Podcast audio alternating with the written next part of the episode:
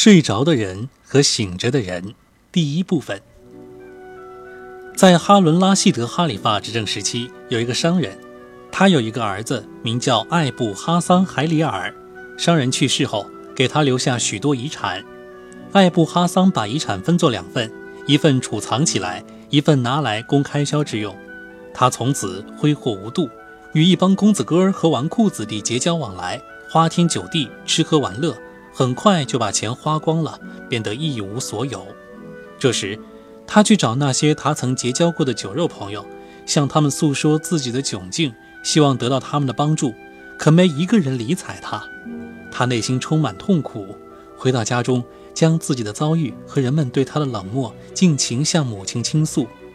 母亲听后对他说：“我儿哈桑啊，如今的世道和人情就是这样。”你有钱有势，人们就亲近你；当你一无所有时，人们就纷纷避开你。母亲为儿子的处境忧愁痛苦，艾布哈桑自己更是伤心饮泣，呻吟慨叹，不禁吟咏道：“当我缺少钱财时，没有朋友理睬我；当我拥有钱财时，人们都来亲近我。多少朋友为钱多而结交我。”多少小人因钱少而敌视我。艾布哈桑一气之下，跑到储藏另一半财产的地方，将钱取出。他矢志从今后要过安分守己的生活，断绝与原先酒肉朋友的来往。他发誓只交外乡人为朋友，而且与这外乡人结交只以一夜为限。酒足饭饱之后，次日黎明便分手，从此各奔东西，不再往来。艾布哈桑每天傍晚坐在桥头，注视着过往行人。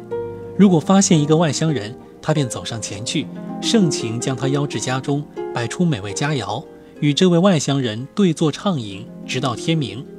这时，艾布哈桑便起身送别外乡人。即使以后再见面，艾布哈桑也绝不再与他打招呼，不再与他往来。如此，他天天晚上款待外乡人，不觉过了一个年头。这天，他像往常一样，照例坐在桥头等待外乡人的到来。这时，恰巧哈伦·拉希德·哈里发和他的掌刑官马斯鲁尔微服私访路过这里。艾布哈桑看见两个他不认识的人途经此处，便站起身走上前去向他俩致敬，然后说道：“二位是否肯屈驾光临寒舍，吃顿便饭，喝杯淡酒？寒舍备有新蒸面馍、清炖羊肉和陈年老酒。”哈里发对这突如其来的邀请加以拒绝。艾布哈桑继续恳切地说道：“指安拉起誓，阁下，你一定要光临寒舍，做我今晚的上客，请你不要让我失望吧。”哈里发被他纠缠不过，答应了他的请求。艾布哈桑欢天喜地在前面为他们带路，一路上与哈里发侃侃而谈，不一会儿便来到屋门，走进大厅。哈里发命马斯鲁尔坐在门口等候，自己与艾布哈桑入座。待哈里发坐定后，艾布哈桑为他端来美食佳肴，一块吃喝。吃饱喝足后，艾布哈桑撤去桌巾，两人洗手完毕，哈里发重新入座。艾布哈桑献上饮料，坐在哈里发身旁陪他饮用，并与哈里发亲切交谈。哈里发对艾布哈桑的慷慨大度深为惊喜，便对他说：“年轻人。”你是谁？告诉我，我将报偿你。艾布哈桑听后笑道：“已经过去的事情，要再行恢复，谈何容易？我们今后要重新见面，已是根本不可能。”哈里发不解地问道：“这是为什么？为什么你不肯把你的情况告诉我？”艾布哈桑说：“先生，我的境遇奇怪着呢，这中间是有原因的。”哈里发问：“是什么原因呢？”艾布哈桑回答说：“啊，这原因就是一条尾巴。”哈里发听后笑了笑。艾布哈桑向他解释说：“我现在就向你讲一个无赖汉和厨师的故事。啊，这也是天方夜谭当中经常所用到的这种写作手法。故事当中还有故事，接下来就讲一讲无赖汉和厨师的故事。”从前有一个无赖汉，穷得身无分文，经常处于饥寒交迫之中。一天，他正懒洋洋地睡卧不起，无奈早已日上三竿，阳光照射在他身上，腹中饥肠辘辘，馋涎顺着他口中流出，心里难受极了。他只好厌厌地起了身，沿街行走，可手中半个子儿也没有，无法解决吃饭的问题。这时，他路过一家饭店，见饭店门前摆着几口大锅，锅内热气腾腾，散发出扑鼻的香味。一个厨师在里面忙碌着，一会儿开擦石器，一会儿打扫铺面。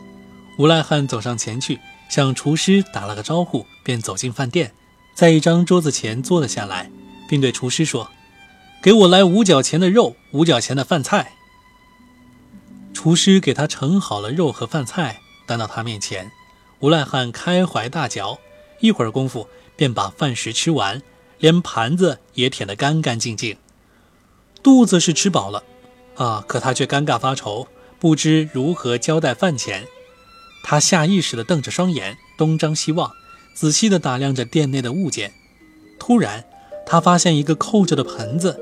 他过去将它翻开，发现里面有一条鲜血淋淋的马尾巴。他当即明白，那厨师是把马肉混在牛肉里面卖给顾客。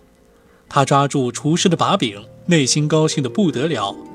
他洗完手，把头一低，若无其事地跨出店门。厨师见他未付饭钱，反而大摇大摆地离去，便大声喝住他：“站住！你这个混蛋！”无赖汉停下来。端详着厨师，对他说：“你这是叫我吗？你用这种语气跟我说话吗？你这魔鬼！”厨师发起怒来，走出饭店，冲无赖汉高声嚷道：“这是什么话？你吃饱喝足了，若无其事地走出店门，好像什么也都没有发生。你还没有付饭钱呢！你简直胡说八道！你这下流胚！穆斯林兄弟们，你们来看呐！”我今天刚开始就碰上这么个家伙，白吃白喝不给钱，反而开口骂人。人们围拢过来观看，异口同声谴责无赖汉，让他把钱付给厨师。无赖汉对众人说道：“我一进门就付给他一块钱了。”厨师说道：“他如果付给我一文钱，那么就让安拉把我今天所赚的钱全部当做不义之财惩罚我好了。”至安拉起誓，他确实半个钱也没有付给我，而是吃饱喝足了就走，分文未付。无赖汉说道：“我确实付给了他一块钱。”说完便骂厨师，厨师也不甘示弱，回骂起来。骂着骂着就动起手来，你给我一拳，我给你一脚，互相扭打在一起。跑来围观的人越来越多，人们纷纷问他俩。你们为什么厮打在一起？打架的原因是什么？无赖汉趁机说道：“是呀，只安拉起誓，这自然是有原因的。那原因就是一条尾巴。”听了无赖汉提起尾巴，厨师明白各种缘故，于是便说：“啊啊，是的，啊，只安拉起誓，你提醒了我。啊，你果然付过一块钱。啊，来吧，我这就把余钱找给你。”哦，哈哈，这就是艾布哈桑对哈里发说的无赖汉和厨师的故事。艾布哈桑讲了无赖汉和厨师的故事后，对哈里发说道：“兄弟，我对你讲的这个故事，其中是有原因的，不错吧？”哈里发笑道：“哎，这倒是个有趣儿的故事。现在你就讲讲你自己的故事和其中的原因吧。”艾布哈桑于是讲道：“好的。”尊贵的客人，我现在就给你讲我的故事。要知道，我的名字叫埃布哈桑海里尔。先父过世后，给我留下很多财产，我将财产分成两份，一份储藏起来，一份用来开销。我结交的都是些公子哥、纨绔子弟，整日里与他们花天酒地，吃喝玩乐，很快就把钱花光了，落得个身无分文，一贫如洗。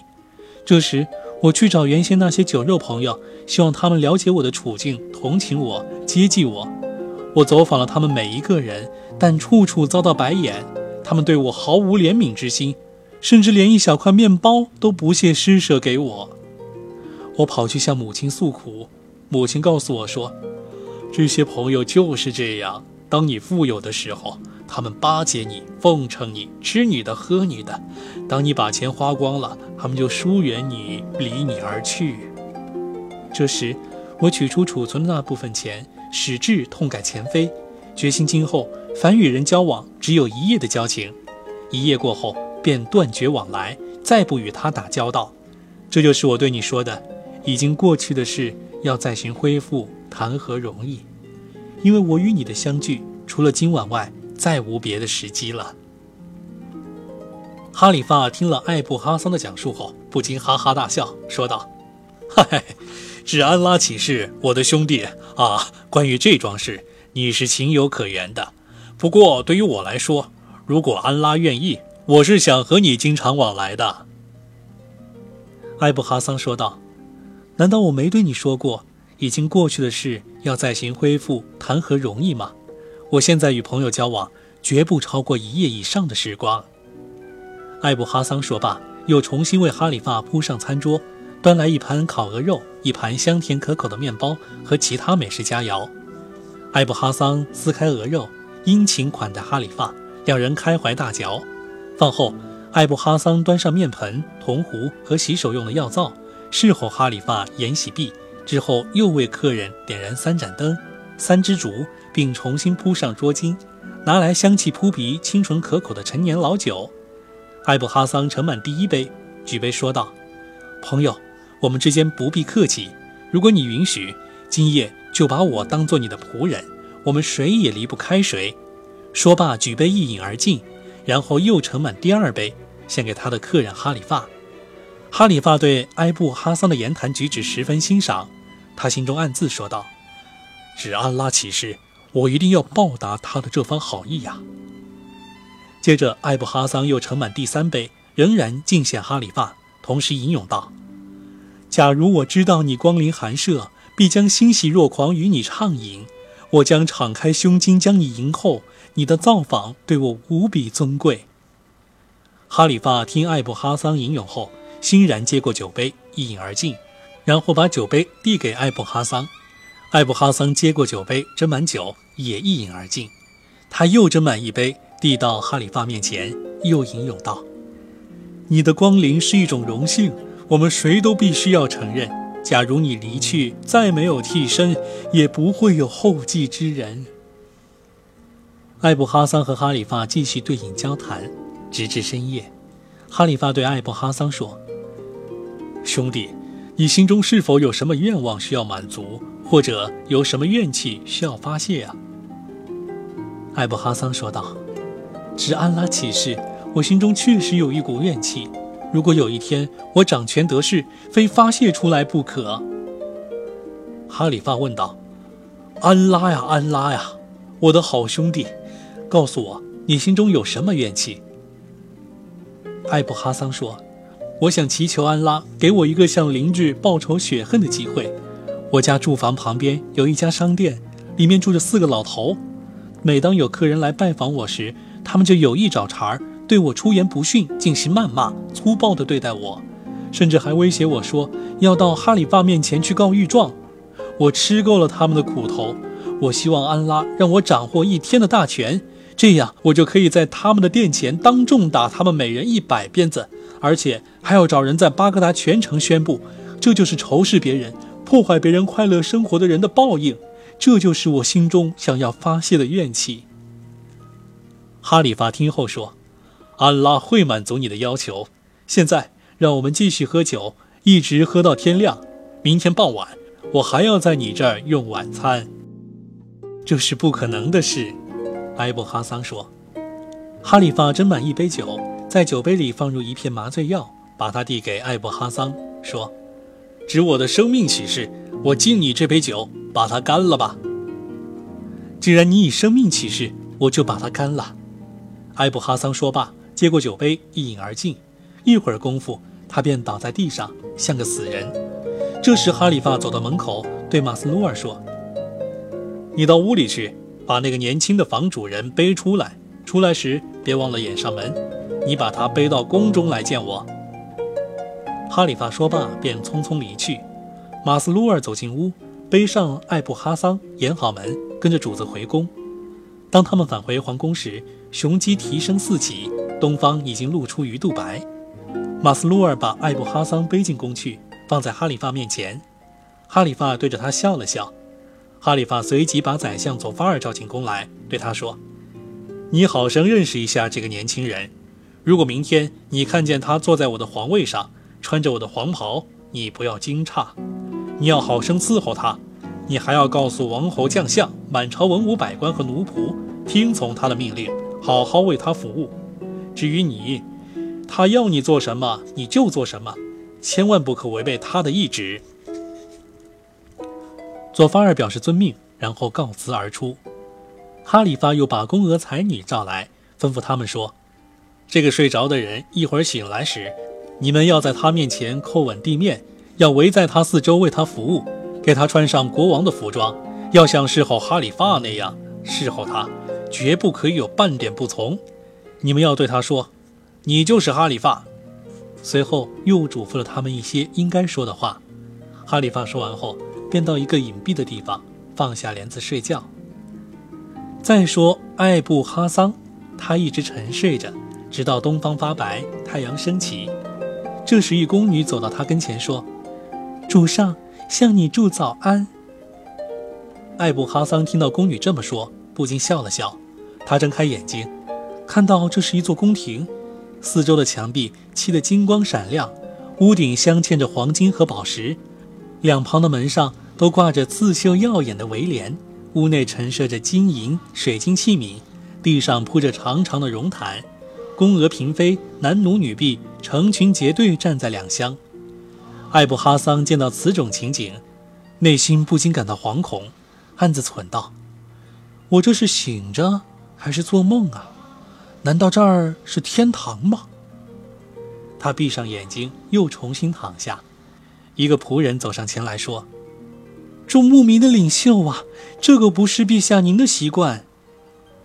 随后，一群宫女拥上前来，将他扶起，替他穿衣整容。一会儿，他发现自己已经坐在离地几尺高、全用锦缎相织而成的皇位上。宫女们给他拿来靠垫，倚在身后。他举目张望，看见宫廷十分宽敞，数不清的男女奴婢正垂手肃立，准备听候他的使唤。他不禁暗自笑了笑。心想：看来我不像是醒着，又不像是在梦中呀。他站立起来，随后又坐下。宫女们见此情景，都背着他窃窃私语，笑个不停。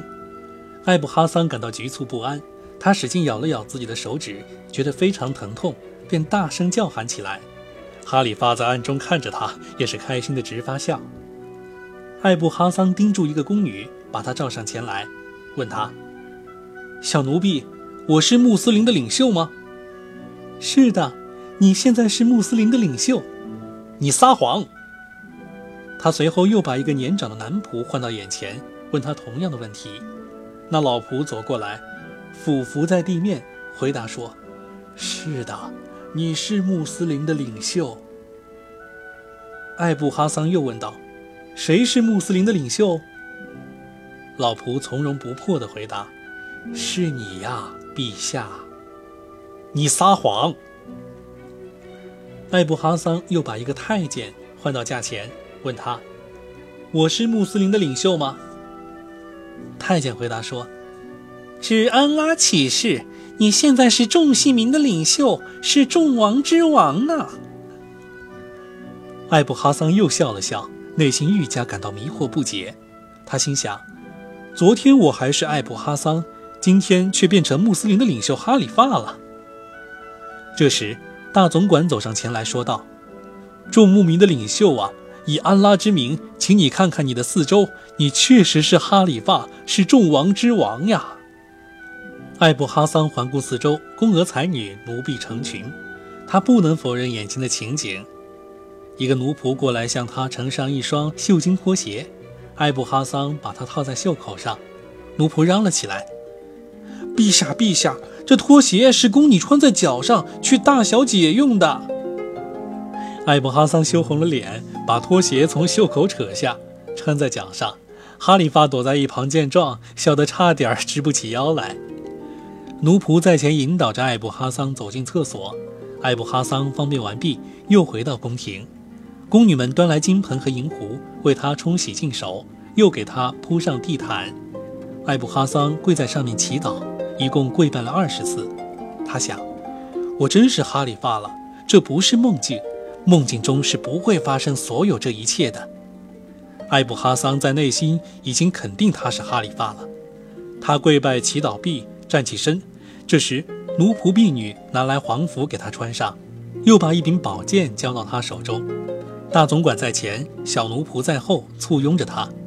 他坐在哈里发的宝座上，见四十道垂着围帘的拱廊内站满了文武百官，有阿拉伯人、波斯人、土耳其人，刀斧手们手执弯弓宝剑站立四周，真个是一派阿巴斯王朝鼎盛威严的景象。他坐在王位上，把宝剑立在怀中。满朝百官和奴仆全都跪拜在他座前，山呼万岁，并祝他万寿无疆。这时，宰相佐法尔走上前来，叩拜在地，向他祝福：“愿安拉把天堂作为你的归宿，将地狱作为你敌人的栖所。愿人人都崇敬你，不与你为敌。愿你的幸福之光永远普照全帝国的哈里发，众国土的统治者。”佐法尔齐颂毕。艾布哈桑大声对他喝道：“你这巴尔马克家族中的狗才！现在我命令你马上和省长去到艾布哈桑海里尔的家中，赏给他母亲一百金币，并代我向他问候。同时把隔壁的四个老头抓起来，每人打四百鞭子，让他们骑上牲口，在城中游行示众。还要把他们驱赶出城，边示众边让人高声宣布：这就是多嘴饶舌、搅扰邻居。”毁坏他人饮食起居、安乐生活的人的报应。佐法尔叩吻地面，表示听命，然后离去，去做艾布哈桑命令的事。艾布哈桑仍然坐在哈里发的宝座上，发号施令，让文武百官去执行，直到傍晚才让朝臣们散去。这时，奴仆们围拢上来，卷起围帘，伺候着他进入旁厅。厅内四周蜡烛和灯盏通明，照得如同白昼。歌女们弹奏起美妙动人的乐曲，丝竹之声伴随着歌唱，回荡在整个大厅。艾布哈桑心想：“日安拉起誓，我真是哈里发呢。”这时，婢女们走上前来，请他在餐桌旁就坐，同时摆上丰盛的菜肴。艾布哈桑大吃大嚼，直到吃饱喝足。他喝令一个宫女走过来，问道：“你叫什么名字？”